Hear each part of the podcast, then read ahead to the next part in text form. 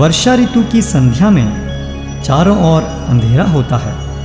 क्षितिज में झिलमिलाते सितारे या मनोहारी चंद्रमा दिखाई नहीं पड़ते। वे बादलों से ढके रहते हैं और खुले आकाश में ज्योतिर्मय नक्षत्रों की अनुपस्थिति में नगण्य जुगनू प्रमुख बन जाते हैं। भावार्थ, जैसे एक वर्ष में ऋतु परिवर्तित होती है, वैसे ही प्रकट ब्रह्मांड की अवधि में काल परिवर्तन होता रहता है। इस परिवर्तनशील समयावधि को युग कहते हैं। जैसे प्रकृति के तीन गुण होते हैं, वैसे ही इन तीन गुणों से प्रभावित विभिन्न युग होते हैं। सत्व गुण से प्रभावित काल सत्य युग कहलाता है। रजोगुण की अवधि त्रेता युग कहलाती है। रजोगुण व तमोगुण की मिश्रित समयावधि द्वापर युग कहलाती है। और अज्ञान व अंधकार की अंतिम समयावधि, कलयुग या कलह का युग कहलाती है। कली शब्द का अर्थ कलह होता है। कलियुग की तुलना वर्षा ऋतु से की गई है, क्योंकि इस भीगे मौसम में जीवन की बहुत सी कठिनाइयों की अनुभूति होती है। कलयुग में समुचित मार्गदर्शन का अभाव होता है। संध्या में मनुष्य चंद्रमा और तारों से मार्गदर्शन पा सकता है। परंतु वर्षा ऋतु में मार्गदर्शन का प्रकाश महत्वहीन जुगनुओं से आता है। जीवन में वास्तविक प्रकाश वैदिक ज्ञान है। भगवत गीता इस बात की पुष्टि करती है कि वेदों का लक्ष्य सर्वशक्तिमान पुरुषोत्तम भगवान को जानना है। सर्वस्य चाहं हृदि सन्निविष्टो। मत्तः स्मृतिर्ज्ञानमपोहनं च। वेदैश्च सर्वैरहमेव वेद्यो। वेदान्तकृत्वेदविदेव चाहम् मैं प्रत्येक जीव के हृदय में आसीन हूँ और मुझसे ही स्मृति, ज्ञान तथा विस्मृति आती है।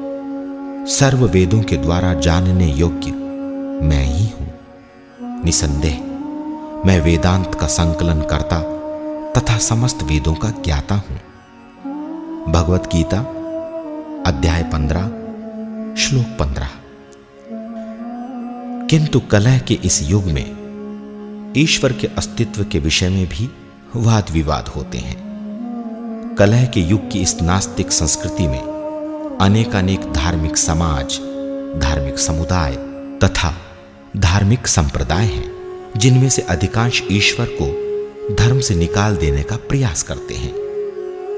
सूर्य तथा तारों की अनुपस्थिति में जुगनू महत्वपूर्ण होना चाहते हैं और ये छोटे छोटे समूह जो कि विभिन्न धार्मिक धारणाओं का अनुसरण करते हैं, जुगनुओं के समान अज्ञानी जनसमूह की दृष्टि में महत्वपूर्ण होने का प्रयास करते हैं।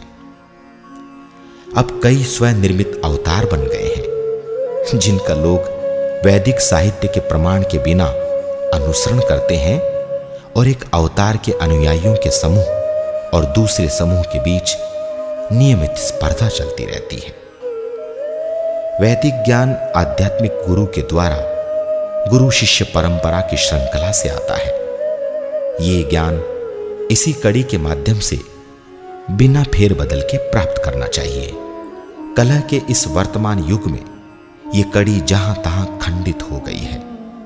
और इस प्रकार वेदों की व्याख्या अनधिकृत लोगों द्वारा की जा रही है, जिनका इस विषय में कोई प्रत्यक्ष अनुभव नहीं है।